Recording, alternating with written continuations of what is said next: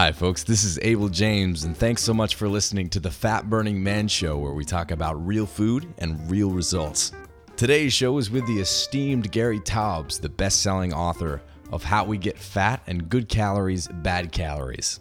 Now, before we get to the show, I wanted to let you know that if you sign up for my mailing list for a limited time at fatburningman.com, you can grab my whole fat loss system, which is ebooks, audio, as well as video training for over 60% off at $19.95. So if you'd like to check that out, just head on over to fatburningman.com and sign up for the mailing list, and we'll get you rolling right away.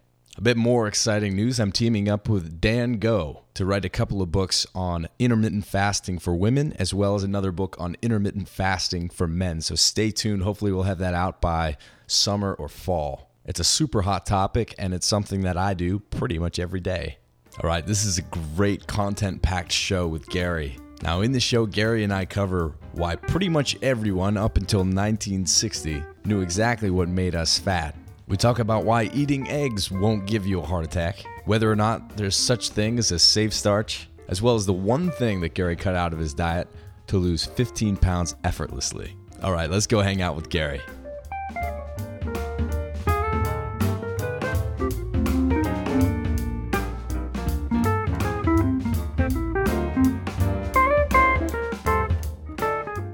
All right, folks, Gary Taubes is the best selling author of the groundbreaking and controversial books Good Calories, Bad Calories, and Why We Get Fat. Gary's also a dweller of rabbit holes, a hero to all heavy cream lovers like me. Thanks so much for coming on the show, Gary. Uh, thanks for having me. Absolutely. So, before we get into your approach, let's hear a little bit about your story. I know you studied applied physics at Harvard, aerospace engineering at Stanford, journalism at Columbia. So, how and why did you dedicate yourself to tearing down conventional nutritional theory? Okay. Well, with all that science background, I, I ended up in journalism because I read All the President's Men and yeah. I wanted to be an investigative reporter, but the only job I could get was in science writing. Okay. The only job I could get that allowed me to stay in New York where my girlfriend was. So careers are determined. So uh, I actually ended up. Uh, I wrote my first book. I went to uh, live at a physics laboratory in Geneva, CERN, which is this huge physics lab, and I thought I was going to be following a great breakthrough. Yeah. Um, and get to write a book like The Double Helix without having to be a Nobel Prize winner okay. myself. And instead, I ended up watching these physicists screw up while I was there. They discovered non existent elementary particles. I ended up writing an expose. Mm-hmm. And so suddenly I was doing kind of investigative science journalism, and I became obsessed with how hard it is to do science right and how easy it is to get the wrong answer. And for the next uh, five years or so, I, I wrote about various uh, uh, examples of, of bad science and, and biology and, and nuclear physics. And then in the early 90s, some of my friends in the physics community said, Boy, if you're really interested in bad science, you should look at some of this stuff in public health. and so, with a completely clean slate, I moved into public health, and, and lo and behold, the science is really terrible. There was just none of the kind of rigorous, meticulous, uh, checks and balances necessary that that that the, the hard scientists, the physicists believe are absolutely necessary right. to discover reliable knowledge. In public health, you could kind of you know do a little bit of this, and then maybe you know some of that, and then you could go, well, this seems reasonable. We'll believe that for the mm-hmm. rest of our lives. um, and then by the late 90s, I stumbled into this uh, controversy over whether the cause of high blood pressure was the salt we eat. Mm-hmm. And it turns out that science is terrible. Um, I spent about nine months working on one article for the journal Science. I interviewed 80 researchers and administrators. I printed out, you know, foot-high stacks of papers and had had my own, um, you know, chose some of the best researchers I knew to read the, the the papers and assess them for me.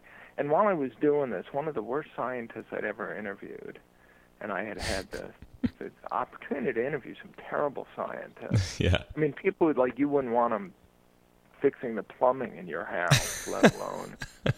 I've met anyway, people like worst, that. yeah, one of the worst scientists I ever interviewed took credit not just for getting Americans to eat less salt, but to eat less fat and less eggs. Sure. And I got got off the phone with this fellow, and I literally called up my editor at the journal Science, where I was doing these these papers, these articles. And I said, look, you know, when I'm done with this salt story, I'm going to write a piece about fat and eggs because I go, I don't know what the story is, but one of the worst scientists I've ever interviewed just took credit for getting Americans not to eat these. Mm-hmm. And so I don't know what the story is, but if he was involved in any substantive way, I know there's a story there. Yeah. The, one of the things I had taken away from my first decade reporting on controversial science is that bad scientists never get the right answer. Mm-hmm. Um, it's just science is too difficult, nature is too tricky. If they're not good, they're going to get mis, you know, they're going to go off down the wrong alley. And in this case, this fellow took us all with us. So I spent a year working on one story for Science on the dietary fat, the idea that a healthy diet is a low-fat diet. Mm-hmm. Um, and then I went from there to doing this cover story for the New York Times Magazine in 2002. What if it's all been a big fat lie? That was this kind of, uh, e- probably, if not easily, the most uh, controversial cover they had run. Mm-hmm. You know, Right. years before or since. And um, that got me a big book advance, and so now I could really research this. I'd always wanted to write a book on on the diet science because I was fascinated by it, Yeah. but I knew that I was kind of a, a anal compulsive researcher. That I'm I don't work fast, um, and I figured, you know, when I had pitched this science story as a book proposal, I would have gotten enough money to spend a year or two writing the book, and I knew it would take longer than that, and I'd end mm-hmm. up in debt. And I was married, and my wife was pregnant, and ending up further in debt wasn't an option. But Wow. after this very controversial New York Times Magazine story, I got a big advance, which was enough to pay for four years of my life in Manhattan and my family. Awesome. And then, of, then of course, I spent five years on the book just to make sure I'd end up in debt anyway. um, but such is life. I mean, it was an amazing story, and once you start, you know, it, once you start doing the research, it was like, wow, Yeah. I never imagined it was this bad. Yeah. So, just for the people out there who don't know, can you give a, a brief synopsis of your approach, the things that you found wrong with conventional wisdom? Um, you know, it's a cliche, but virtually everything. Yeah. so I mean, again, I started with I, this idea that salt causes high blood pressure, and now you know there's been campaigns for 20 years to cut back on the salt in, Mhm. in processed foods, and okay, so that's just terrible science. I think it's I think it's wrong. I don't believe it's salt that causes high blood pressure. Um, that led me into this idea that a low-fat diet is a healthy diet, and there's virtually no uh, meaningful evidence for that. Um, so you know, it's one of these things that could be true, but it it more than likely is not. yeah. That a low-fat diet is actually a, a unhealthy diet, not a healthy one.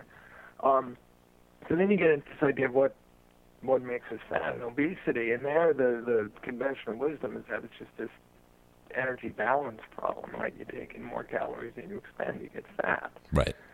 So this is so this idea that it's all about calories and energy is so deeply set that to argue otherwise is to be perceived as a you know a crazy quack. um, I certainly believed it was all about calories until I started doing this research. Yeah. And now I think that not only is it wrong, I think it's nonsense. You know, if you think about it for 10 minutes, it, it tells you absolutely nothing about the cause of obesity. Right. And so what we should be doing is what I've kind of devoted my life to now is that you know this idea that obesity is just it's a hormonal regulatory defect. It's like any Yeah. growth disorder. Okay, so if somebody's eight feet tall, you don't worry about how much they ate or expended. You just say, hey, the guy's eight feet tall. He had a tumor as the pituitary gland that made him over-secrete growth hormone. Mm-hmm. And if someone's four feet tall, you don't worry about how much they ate. Like an adult who's four feet tall, you don't worry about how much they ate or how you know much they work out. You say, geez, the only good adult had at four feet tall, he's probably got a growth hormone deficiency or growth hormone receptor defect. Right. You know, um, but if somebody's emaciated, you say, oh, they've got an eating disorder and they don't eat enough. And if somebody's obese, you say they have an eating disorder and they eat too much. And these are growth disorders also. They're just growth of the fat tissue, in effect, Mhm. rather than vertical growth. And so, you know, the arguments I'm making in my book, and particularly why we get fat, where I, I take good calories, bad calories, you know, it's kind of historic takes a historical, uh, very scientific perspective on all this. Because I want you to see how we came to believe what we believe. Right. What was the flaw in in the, those arguments and the evidence, and then what the counter argument is, and how we the counter argument should have been proposed had we paid attention to the right research. Mhm. Um, why we get fat, I just boil that down to an argument. The first half is, look, here's the problem with thinking about obesity as a energy balance issue, calories in, calories out, and then the second half says, now if you just say, hey, it's a biological issue, Yeah. you know, somebody's got too much fat on their body, so let's look at what regulates fat Mhm. accumulate, and then that happens to be the hormone insulin, and the hormone insulin happens to be regulated effectively by the carbohydrate content of our diet. Right. And so, if you just take a biological approach, your null hypothesis, by which I mean the hypothesis that would require remarkable evidence to throw out, is that carbohydrates are fattening. hmm And then lo and behold, up in something like the 1820s until the 1960s, the conventional wisdom was that carbohydrates were fattening. Yeah. One of the li- lines I quote in both my books and I give in my lectures is the first sentence of a a 1963 British Journal of Nutrition article written by one of the two leading British dietitians, and it's every woman knows that carbohydrates make her fat. hmm You know, something like this is a piece of common knowledge that no nutritionist would dispute. and it's lost now, com- completely lost. So your approach isn't, even though it's treated as such now, it's not new or radical. But like you said, until the '60s, carb-rich foods like bread, pasta, potatoes, sweets, and beer, they were all known to be fattening. And now some of those things, like whole grain, whole grains, for example, healthy whole grains, are supposed to make you thin. So yeah. Well, this is what we literally, over the course of 20 years, it's a great triumph of our medical research establishment. We took this conventional wisdom that carbohydrates are fattening. We decided fat causes heart disease, therefore fat has to cause obesity as well. Mhm. A lot of obese people get heart disease. yeah, And if you're going to eat a low-fat diet, you got to replace the fat with something, and that's going to be carbohydrates. So carbohydrates went from uniquely fattening to heart-healthy diet foods, and this happens coincident with an obesity epidemic. Hey, here's a surprise. yeah, Um, actually, it's funny you say nothing. I, I'm just taking an argument and rephrasing it. One of my favorite lines in Why We Get Fat, I'm surprised my editor didn't take this out. Trying to make it as serious as possible, but I have a line where I say, repeating myself on the subject of repetitiousness, nothing I've said here is new. yeah, And I know I love like a crit- Amazon reviews where people criticize me. Say, "Well, Al isn't saying anything new. I'm only going to give him two stars." But the truth is, you know, they're all arguments. I mean, I've reshaped some of them. I've linked a few together that should have been linked Sure. or would have been linked if different historical events had or had not happened. But um, you know, it's yeah, it's it should be the conventional wisdom. If you don't want to be fat, don't eat carbohydrates. hmm And the more purified their form, the easier to digest, the higher the glycemic index, the more sugar, fructose in them, the more you should avoid them. And everything else is fine. yeah. They don't have this effect of shifting the hormonal balance of your body so that it's storing fat rather than burning it. Mm-hmm. And whether or not anything uh, that's been said is, is new or not, and I would refute that. I think your books are full of novel ideas, or at least the way that you string them together, as you said, and certainly backed up by a heck of a lot of research. But you ask anyone out there, um, you know, how much calories matter, and most people will say absolutely they matter a heck of a lot. I mean, you ask most people in nutrition that today, and uh, and that's exactly what they would say. That you should be counting calories, you should be reducing them, under eating if you want to lose weight. But the idea of eating a can of tuna being somehow equivalent to chugging a can of Coke, you know, it's full of sugar, and then being the metabolic consequences of those two things being uh, equivalent is absolutely preposterous. So, it, why does that stick uh, in the minds of most people as being the truth? Well, that's what it's funny because I had uh, a couple of years ago, well, a year and a half ago, a year ago April, I um I had a cover story in the New York Times Magazine. Uh, is sugar toxic? So Mhm. again, this is one of the implications of this alternative hypothesis that sugars meaning sucrose, high fructose corn syrup, are kind of uniquely deleterious. So 100 calories of starch or 100 calories of fat or 100 calories of these sugars and 100 calories of sugars are do bad things to your body that the starch or the fat doesn't do. Mm-hmm. I mean, they might do good things too, but they certainly do bad things. Right.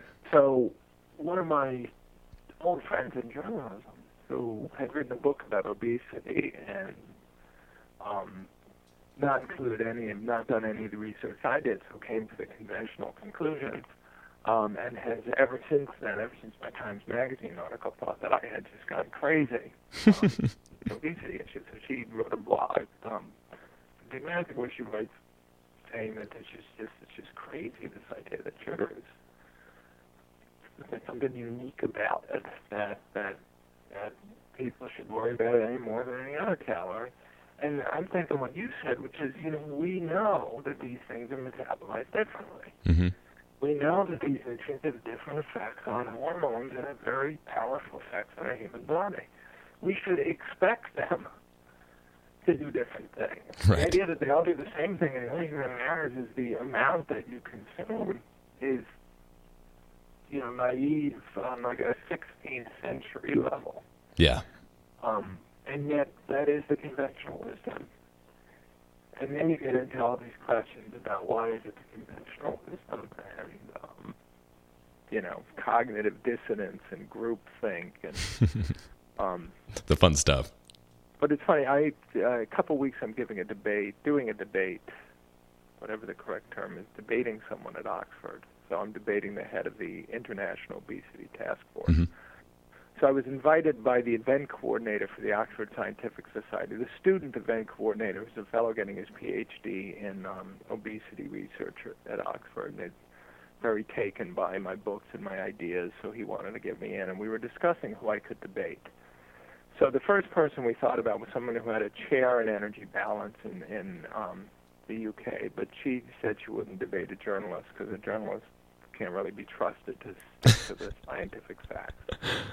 So then I was saying to this fellow, you know, I really worry that we could actually find someone who who's a researcher who would defend this idea that it's all about calories. Yeah.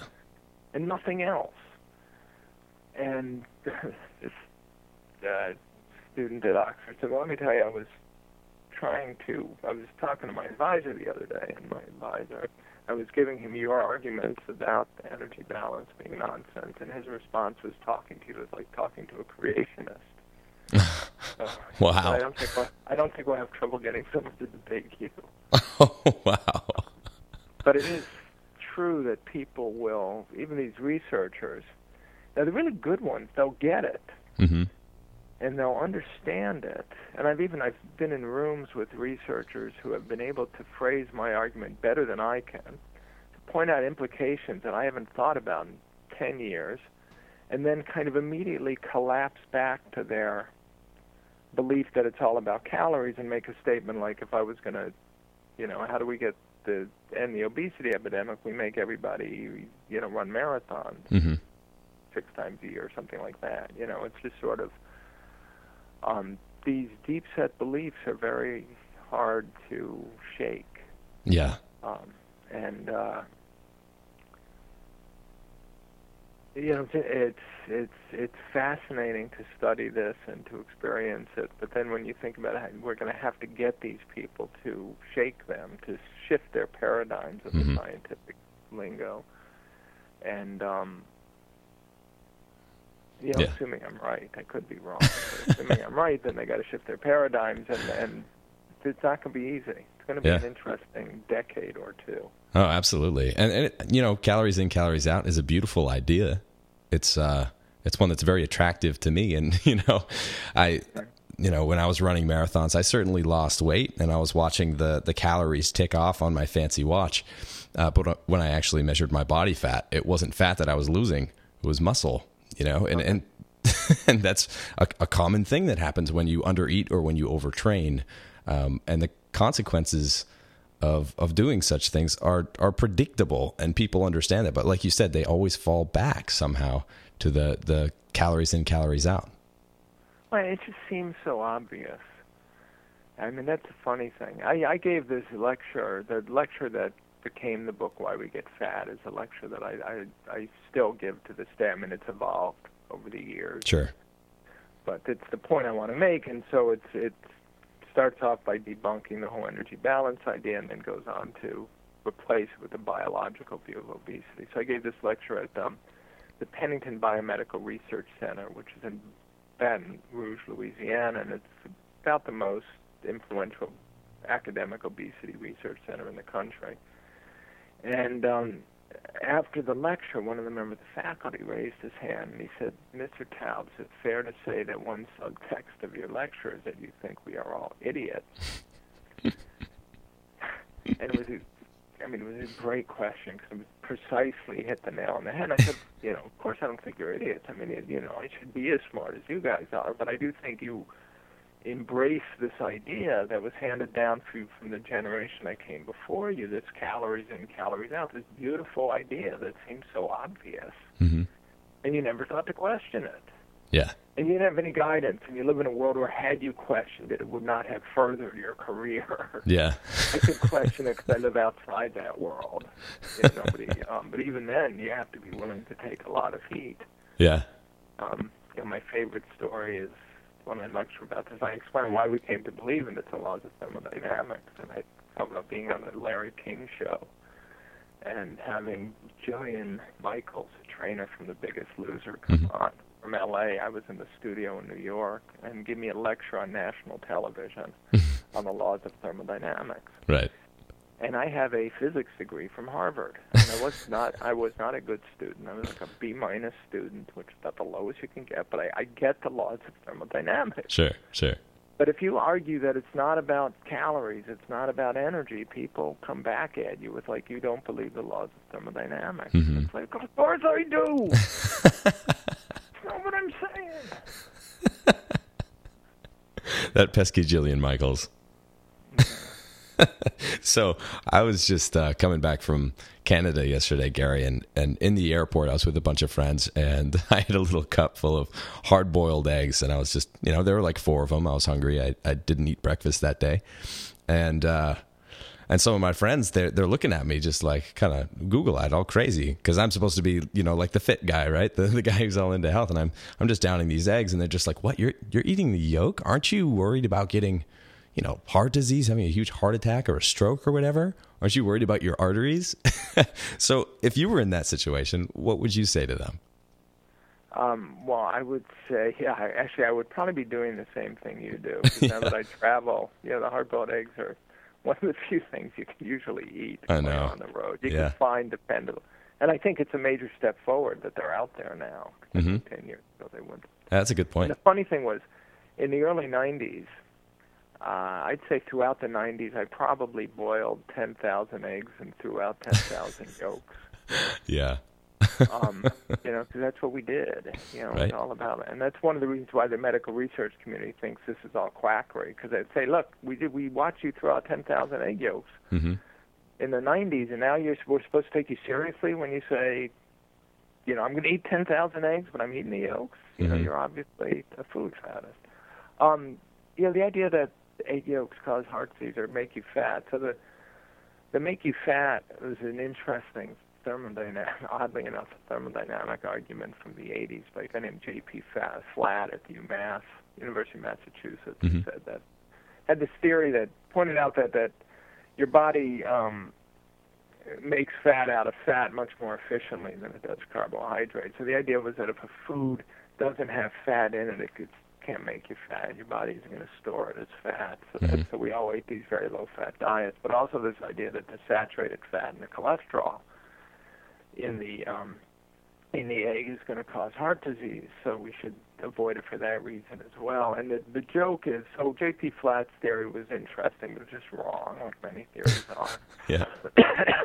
and even JP would say, "Oh yeah, I, I leave out all endocrinology, all hormones, because I'm not actually talking about those, and those would regulate fat accumulation." hmm Um, so what's interesting there, by the way, is you actually do store the fat you consume.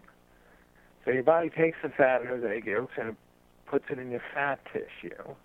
So that made people think, well, with it, we store in the fat we eat, right, then the more fat I eat, the more fat I'm going to store. Mm-hmm. But it's the carbohydrates that actually regulate what your body does with the fat once it gets in your fat tissue. Right. So if you eat a lot of carbs, you raise insulin levels, and, and it's going to keep that fat in there even if you need it for Mhm. fuel.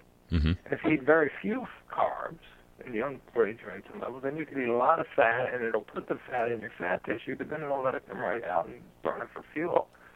So you you do store the fat you eat, but it's the carbohydrates that determine what your body does with it. Yeah.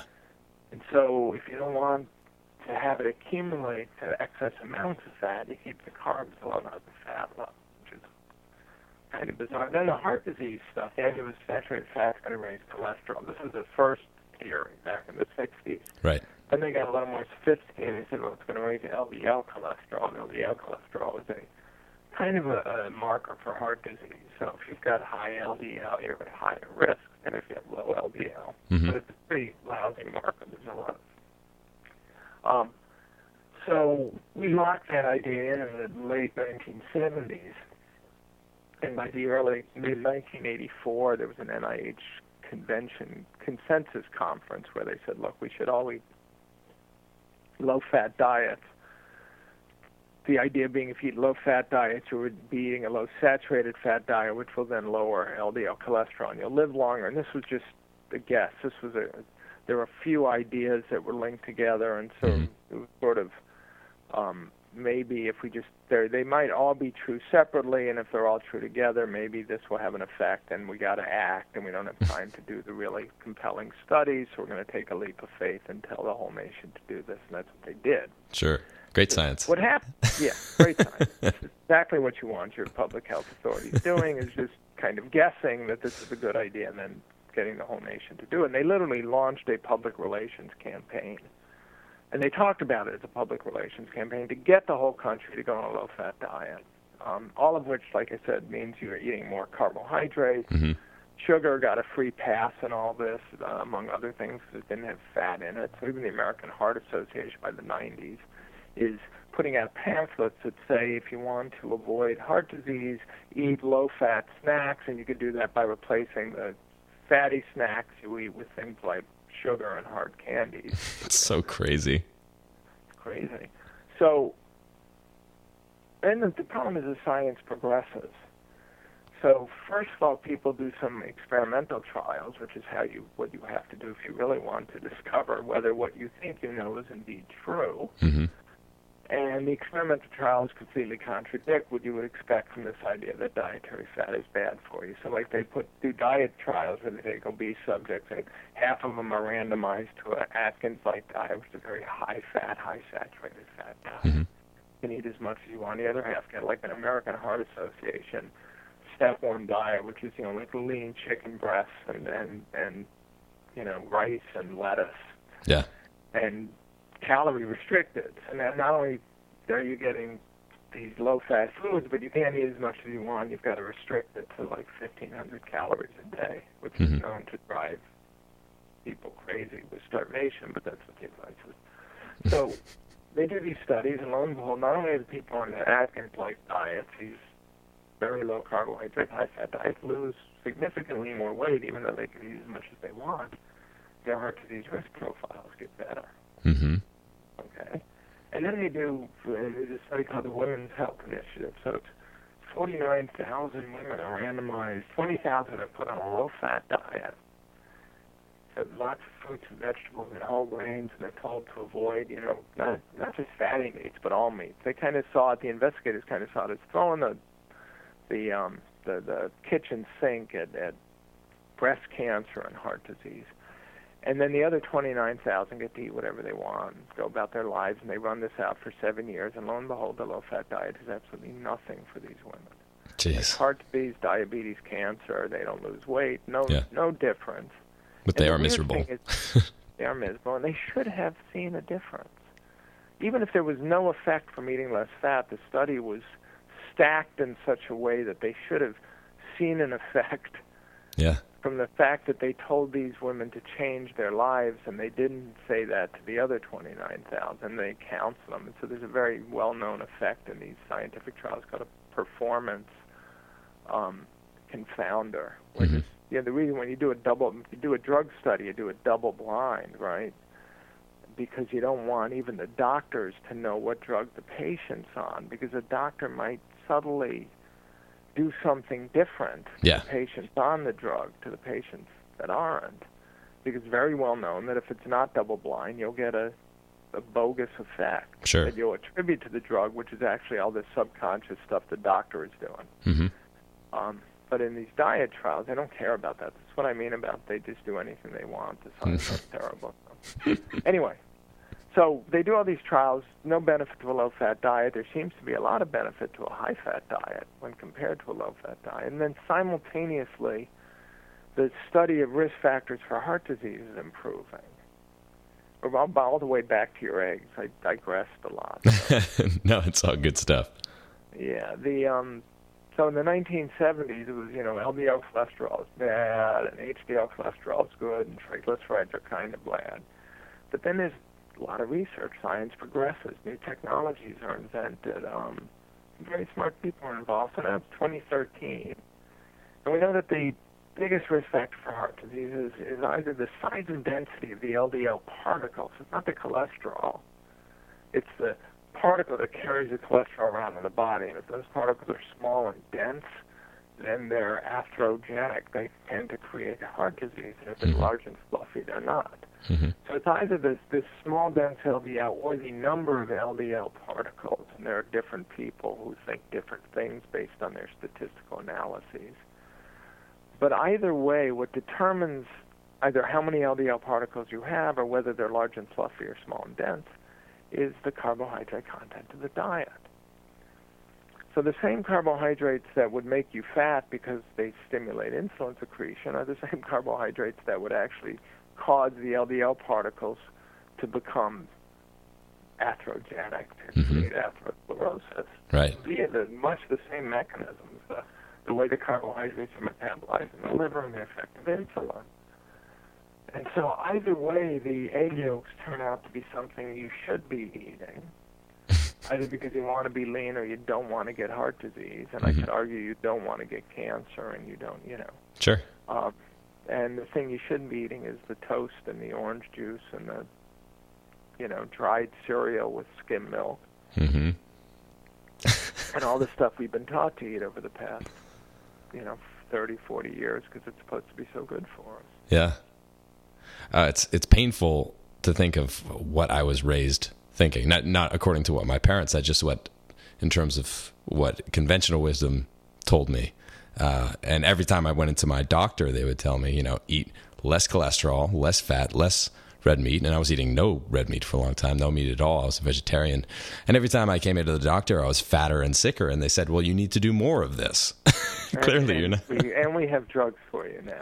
Uh, oh, yeah. And every time I went in, and the, let's give you our, you know, the statins for your heart and blood Mhm. pressure lowering pills for your blood pressure, and um, you know, if you got gout, we can fix that too. and it's um, it's so bizarre. It is very bizarre. I mean, it's it's sort of yeah, it's it's an interesting problem, and and you know these these diseases we're talking about, obesity, type two diabetes. Okay, so there are epidemics going on now. We know that um, there's uh, the, the the burden on our healthcare system is enormous. So there's all this discussion and controversy and argument about healthcare reform. But if we could bring just you know, obesity rates back to what they were in the early 1960s, we wouldn't need to reform our health care. Sure. We'd save so much money. We'd save like a hundred and you know thirty billion dollars a year Jump change. just by getting obesity rates under control. And you throw in type two diabetes with it, and you'll double that number. And again, I'm kind of making these numbers up. The burden of obesity at the moment is estimated 150 billion dollars a year on our healthcare system. That is wild.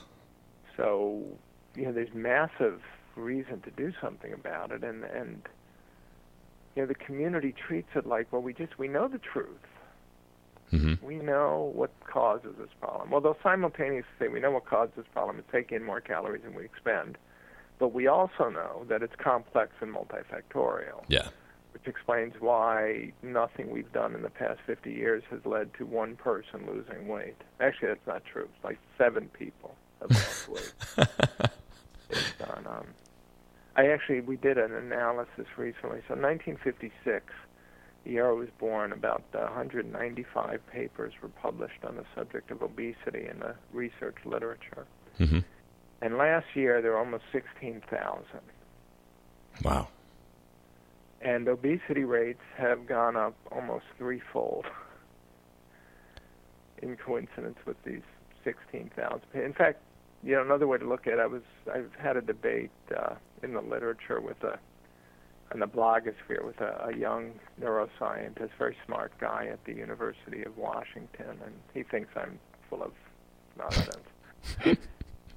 and one thing he doesn't like is I leave out the hormone leptin Yeah. on this book, and he recently in my books, and he recently pointed out that there are over 10,000 papers published on leptin. Mm-hmm. And it's these 10,000 papers, it's what we know about leptin that's led to those seven people I mentioned losing weight, who are the seven people who were leptin, have leptin receptor defects, I think Okay. it was, or leptin, so that you can replace leptin and they will no longer be obese.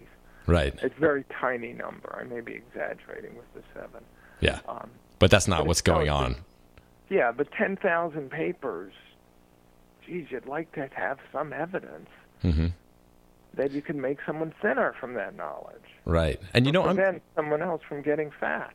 Yeah, I'm curious about this. Uh, just based on your review of literature, I know there are lots of studies about obesity, how to lose weight, that sort of thing. Are there many studies that, that look at people who are doing it right, uh, who are lean and, and maintain leanness over a period of time and looking at what they're doing? Well, there are, but the problem with that is, um, you know, it's like saying let's take a population of people who, well, let me rephrase this. You know, we know from the obesity and diabetes epidemics that there's some factor in the environment that triggers this. You know, you've got genes, which are, you know, your DNA, which is your genotype, Mm-hmm. and then how those genes manifest themselves in a particular environment, which is called the phenotype. So you start off with a set of genes that we can pretty much be confident hasn't changed in any significant manner in the past 40 years. Sure. And then you change the environment so that something in the environment now triggers these genes so you manifest, you know, what you could call the obese diabetic phenotype. So today, a third of the population is obese or it manifests in that obese phenotype. 50 years ago, it was like one in eight Wow. people. Yeah. Then you ask the question, what is it that triggers the genotype? What is it that I mean triggers the, the, the genes so that they manifest so that we manifest obesity instead Sure. of being lean? So the problem is if you're studying lean people, you're studying people who haven't ma- who don't manifest the obese diabetes phenotype in this environment. Mm-hmm. So the question is, what can you learn from studying lean people? Other than that, whatever it is that's making these other people fat, they don't have it. Yeah. Well, one and thing it's that funny. one- of the problems, let me think. so One of the problems with how people think in this field is if you're lean, Mhm. it's natural to assume that if other people just did what you did, run marathons, not, you know, eat a lot of pie, um, live in France, be 18, who knows, then they wouldn't be fat either. right. But the message of this research is that people, you know, there are people who are predisposed to be obese and people aren't. sure. You know, when I was growing up, I, had, I have an older brother. My older brother was like when he was eight years old, you could see every vein on his arm and every, you know, muscle in his body. This guy did not accumulate body fat. Mm-hmm. And he grew up to be a, a distance runner and a rower, you know, an endurance athlete. Okay, I was shorter and chubbier and plump, and you know, when I went to puberty, was good to me. Yeah. but uh, you know, I was always like four inches shorter than he was, and 20 to 30 pounds heavier. And wow. I became a football player in college, a poor one, but I did it. You know, anatomy is destiny. He became an endurance runner. Okay. I could never run the way he could run. Even at my best, I could never do eight mile more than eight miles when he could do, you know, to me, eight miles was a marathon. It took two weeks to recover. For him, ten miles was like a, a walk around the block. Yeah. Um, we both ate as much as we could, and we both ate the same food, right? Because we grew up, and in fact, it took us 18 minutes to go through dinner because we ate as fast as we could. Because if I didn't eat fast, he would get to more food before I could. I've been there. You know, and my brother, when we were when I was at Harvard, he was doing a um, uh, junior fellowship there, and so he would come to my dorm for Sunday breakfast, which is like a buffet breakfast at the cafeteria, and he would eat for hours.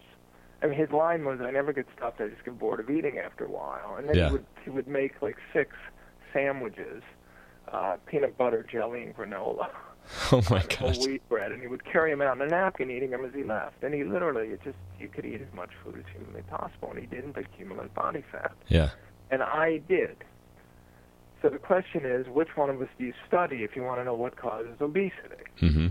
Not that I ever became obese, although at points I've had a BMI over 30. Um, you know, so it's sort of, but it, the natural thing is to assume if you're lean, if everyone else did what I did, it's only, you know, then they would be lean too. And Yeah. That's just not true. That's a cognitive um, error. Right. Now, uh, anecdotally, of the folks that I know who are lean or fitness models or, you know, in great shape, a lot of athletes, um, if there is a recurring theme that I've found, it's that they know something about carbs. And that thing that they know is that if you eat too many of them, you become fat or you put on fat. Um, so, can we talk about that a little bit? Like, when you talk about eating low carb, um, what, is, what does that mean numerically? Oh, and again, that's going to be different for everyone. Yeah. So that's again this this question of you know that we're all there's a, probably a bell-shaped curve tolerance to the carbohydrates in the diet or some kind of curve. I mean, one might have started out bell-shaped at one time and now it's skewed towards intolerance. So you know if you're over obese or diabetic, um, metabolically disturbed is a phrase you see thrown around the the blogosphere these days, and it's a pretty good one. So you could, you know, and you you want to be healthy hmm you know, low carb for those people may be virtually no carbs other than what you find in green leafy vegetables, Yeah. which are so bound up with fiber. There's actually few digestible carbs in there, and they're very slow to digest. Um, but for somebody who's, you know, lean and um, has shown no signs of getting fatter as they get older, then that, for that person, if they can tolerate the carbs, I'd still recommend that they avoid sugars hmm um, and you know the, the highly refined grains. But on the other hand, you know, you got to enjoy your life as as much as maximize it. So if your body can tolerate it, um, then you know who cares if you live a year or so longer, unless you care when that year comes around. Um. Yeah. So that's that's you know, but one of the ways I get in trouble is I'm seen as an extremist, somebody who doesn't want to, um, you know, who says that even fruits are bad. And I'm what I'm saying is, look, if you're obese or the type two diabetic or pre-diabetic, then then you know you're not doing yourself any favor by eating grains and and, and starches and fruits. Sure. Um, you know, I'll, I'll buy that I could be wrong about the uh, sweet potatoes, but I doubt it. You know, again, the paleo blogosphere that loves sweet potatoes hmm um, because of the uh, Kitavans, I think, like Uh-huh. sweet potatoes. But I find that a bit cognitively dysfunctional as well. Okay. So, yeah, one of the, the terms that's thrown around is safe starches, which I'm sure you've come across. Um, what's your stance on, on that then? Well, again, I think starches are safe if your body can tolerate them. Yeah. And the question is, how do you know? And how do the the the, the diet, uh, the, the nutritional authorities who argue about this? You need some really good randomized control experimental trials that'll probably never be done Sure. because there's no nobody's going to make a lot of money studying sweet potatoes, for instance. Unfortunately. Yeah, I actually think when it comes down to it, we all pretty much agree. hmm Um, but you know, I, I'd love to. It's a very easy study to do. I mean, you can imagine taking you know uh, 500 obese, overweight subjects and randomizing them into two groups, and one gets uh, you know all the food they want with no starches, and the other gets all the food they want with 400 calories of sweet potato every day. Mm-hmm. Then you'd have to run it out for about 20 years to see if, not just whether it affects weight, but heart disease, cancer. Um, so you probably need more than 500. You probably need, need 20,000 people. Yeah. Um, really expensive. But do you see what I mean? It's sort of Totally. um, if you weigh 300 pounds and you weigh 200 pounds and you go on a diet that's completely devoid of safe starches and grains and sugars, and you're losing weight, and then you add the sweet potato a day back in and your weight loss stops, then there's no such thing as a safe starch for you, at least at the moment. Now, Mm-hmm. it gets complicated because you might lose 100 pounds, get down to 200 pounds, be relatively lean and healthy, and maybe your body metabolically adapts over time. So that four or five years later, you can now eat a sweet potato without getting Mhm. fatter. Yeah. Or maybe it gets even more sensitive, and the sweet potato is going to cause more havoc five years from now than it does today. Right.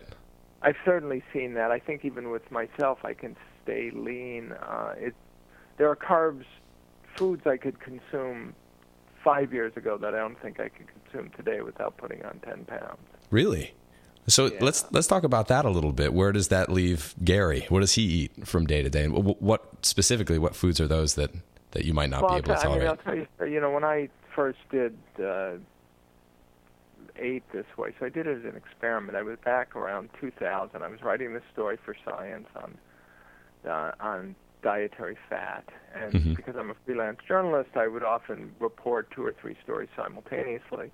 So I was also doing a story for Discover on the mathematics of the stock market, and I was up at MIT interviewing a, a fellow who runs the laboratory of human engineer, uh, laboratory of, well, let's just say it was an MIT economist. Yeah. Okay. Um, so we were talking about good science and bad science. I told him about the dietary fat story, and he said, "Oh, if you're writing about dietary fat, you have to try the Atkins diet. You know, it's, a high fat, high saturated fat diet." He said his his collaborator at Wharton lost 200. pa- His collaborator's father lost 200 pounds on this diet. wow. And he's Asian American, this MIT economist, and he said he lost 40 pounds basically giving up white rice. Hmm. So I was living in Venice, California at the time, now Santa Monica, right, just north. And I didn't have any kids, so I went back and I thought, okay, I'll do this Atkins diet thing since, you know, eggs, bacon.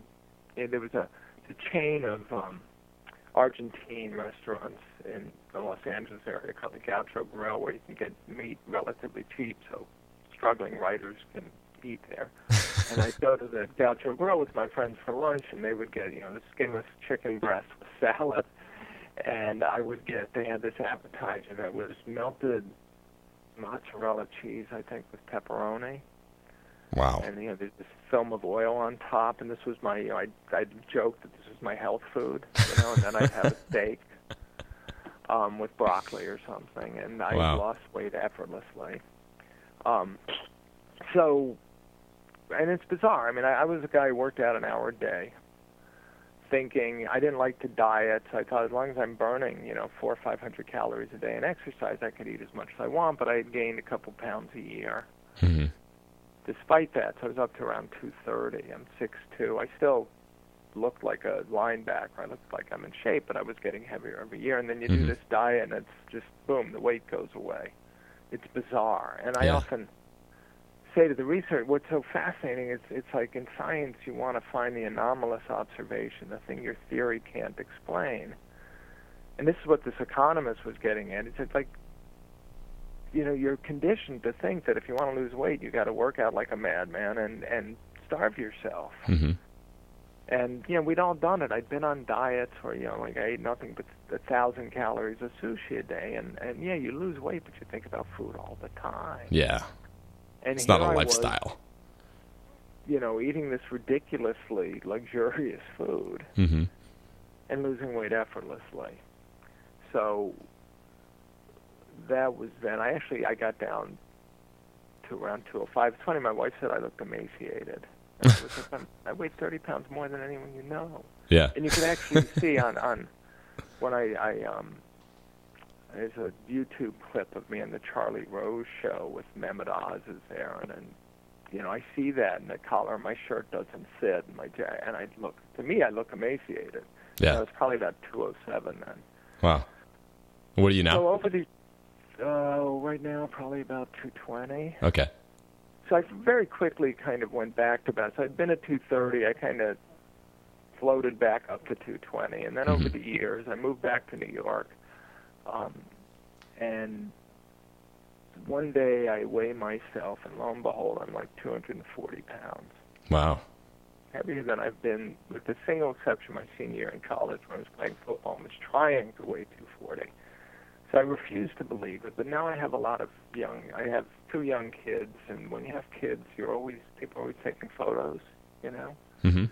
So there's a photo we're up on Cape Cod, and I'm in a bathing suit and I'm bending over, and there's like really beginning to look like that 240 was the correct weight. Like, Mhm. where did this come from? I'm supposed to be a diet right? I, mean, I hate the term, but I'm supposed to understand this. Stuff. Sure. So I start doing research, and one of the things um, is that, yeah, I'm a writer. I've always had a coffee addiction, and even when I'm drinking, even when I, every few years I manage to decaffeinate myself, sort of titrate down, so I'm drinking only decaf. But Sure. I still need that cup of decaf by my desk. So I'm thinking, like, what is it? I always wonder why would I still need if it's only decaf? Why do I crave it? And is it the dregs of the caffeine in there, like the one to two percent caffeine, or so? Anyway, I thought maybe it's the cream. I put heavy cream in it, right? Because you can drink heavy cream. Yeah. Aside. I don't Right. So I do a literature search, and lo and behold, dairy seems to overstimulate insulin secretion Mhm. with the carb content for some people. Not that these studies were done with heavy cream, but that was the conclusion. So I gave up. I basically switched to black coffee, which I thought would be horrible, and it's a tribute to a caffeine addiction that only took me three days before I was like a black coffee connoisseur. Hmm. And 15 pounds just went away. I mean, Wow. you know, just like the first time was I, and again, maybe it was the calories. I was probably getting 300 calories of cream a day, so you Yeah. could argue it was the calories. But the question is, why did I want to replace them? And Hmm. weight literally just, you know, six weeks later, I was back down to around 223, 224. I That's think amazing. Right now, I'm probably 220, 218 because I gave up. You know, the, it just sort of floats around, but my waist stays at like 35, which is what it was in college. Yeah. Um, so I don't, I don't really, I don't weigh myself. I don't really care unless there's something obvious. But Sure. again, so my body must have, at some point, it could tolerate that cream, right? Mm-hmm. Because I was 25 pounds less at one point, or you know, with the cream and the diet. So the question is, then what, you know, what happened over those years? And one thing I was thinking is, you know, because you drinking and then nursing the coffee all day long with the cream, if it's stimulating just a little bit of insulin, Right. basically living off the cream and never tapping your fat stores again. Mm-hmm. Yeah, that makes Um, sense. so it could be, it could be had I had it all say just in the morning and then switched to black coffee, I could have been might have been fine. Yeah. So again, there's a lot of variables variables involved. That yeah, even when there's one variable, there are a lot of variables there are a involved. lot of variables. Yeah, it's a complex system. But that I could be 15 to 20 pounds lighter without cream. Wow. It's undeniable. Yeah, that's amazing. Well, we're just about out of time, Gary, but uh, why don't you tell the folks out there where they can find you and what you're working on now? Okay, well, a couple things. Um, you know, and this is, at least I started a not-for-profit with uh, Dr. Peter Attia, who's a San Diego-based physician, healthcare consultant. Yeah, very cool. So, so the idea is how do we get the research community to accept that they might have embraced the wrong paradigm? And there's some spe- specific studies that we think could be done that have never been done that could be very compelling on this front. And so we thought we'd start a not-for-profit fund these studies. Um, you know, crowdsourcing over the internet, nights and weekends. And a year ago, November, I heard from, I did an economics podcast and heard from a fellow afterwards who said he heard it. And I had mentioned some studies that I wanted to see funded, and he said he ran a foundation, and they don't do obesity research, but they were thinking of getting into it. So I Googled him, and he turned out to be a young hedge fund manager, philanthropist who was worth a few billion dollars. Mm-hmm.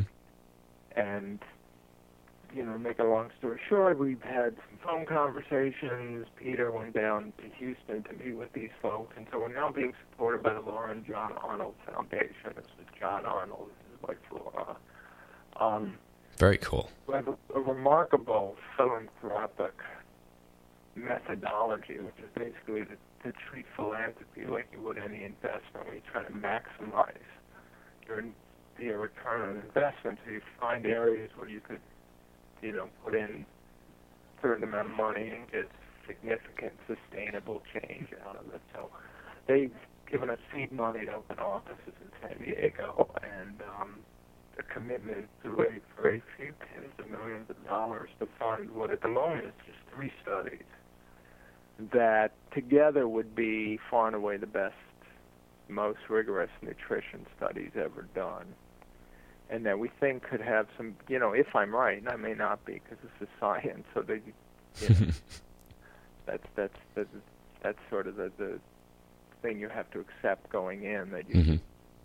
they Arnold's could spend all this money and we could end up proving demonstrating that I'm wrong. Yeah. Um, I don't think so, and I think you know. Anyway, the point is we still have to raise a few more tens of millions of dollars because, among other things, just as a 501c, which is kind of nonprofit we are, we can't take all our money from one source. Mm-hmm.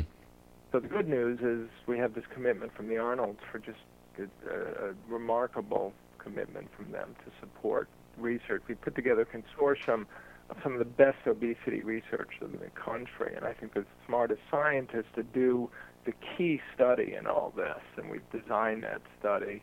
And these people have gotten involved in part. I mean, they accept that the hypothesis that I put forth in the books could be right. They don't think it is Yeah. almost to a man, they think that I'm wrong. but they really appreciate the opportunity to do really good science Yeah. without the kind of constraints and financial and um, the, the sort of bureaucratic that come with trying to work through the National Institutes of Health. Um, but we still need to raise more money on top of it. So I'm doing a lot of fundraising and I'm kind of pitching the nutrition science initiative online Mhm. right now. It's www.nusi.org. And, uh, you know, we think that if the, if the country would spend on the nutrition, obesity, diabetes link, this link between nutrition and chronic disease, just the money they spend to develop one drug, Yeah. $900 million. And you would solve all these controversies, and if what I argue is right, then you would be able to demonstrate that beyond a shadow of a doubt, and we could work our way back to getting, you know, obesity levels back to where they were, say, 50 years ago. Yeah. You know? but, and how much would that save? You know. and that, that turn, that's where the Arnold's philosophy comes. in. Yeah. You spend, you know, a billion dollars max, and you, if it's right, so there's the catch, if it's right, but if Sure. it's right, you could conceivably save, you know, a hundred billion dollars a year in just in healthcare costs. mm-hmm.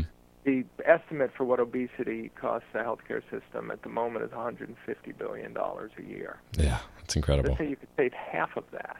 It's an amazing return on investment. So that's, Yeah, and that's pretty good the ROI. kind of thing they're seeing when they're backing us.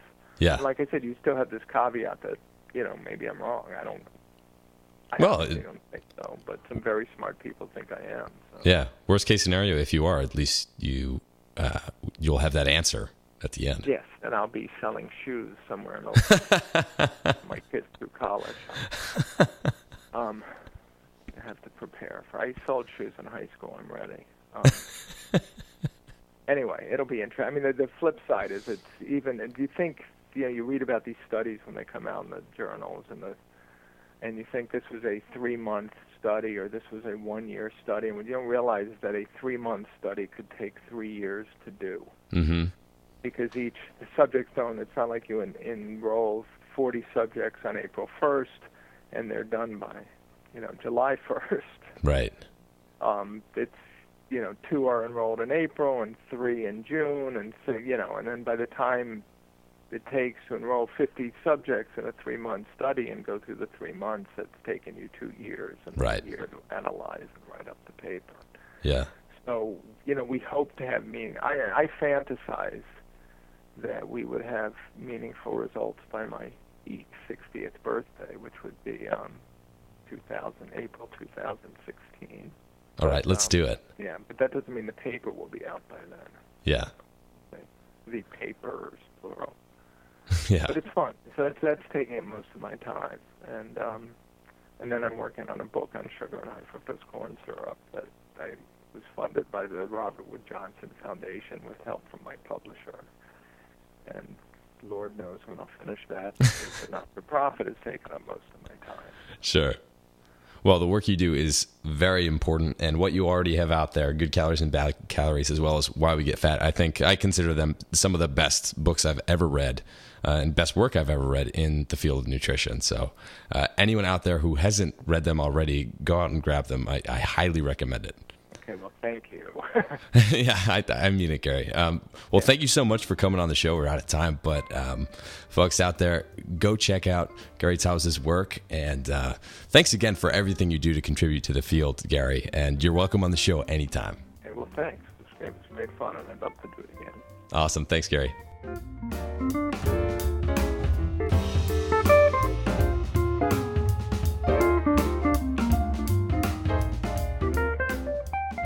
If you'd like to hear more from Gary Taubes, you can check out his website at garytaubes.com. And don't forget, if you'd like to grab my ebook, audio, and video coaching system for fat loss, you can grab it for 60% off if you head on over to fatburningman.com and sign up for the mailing list there.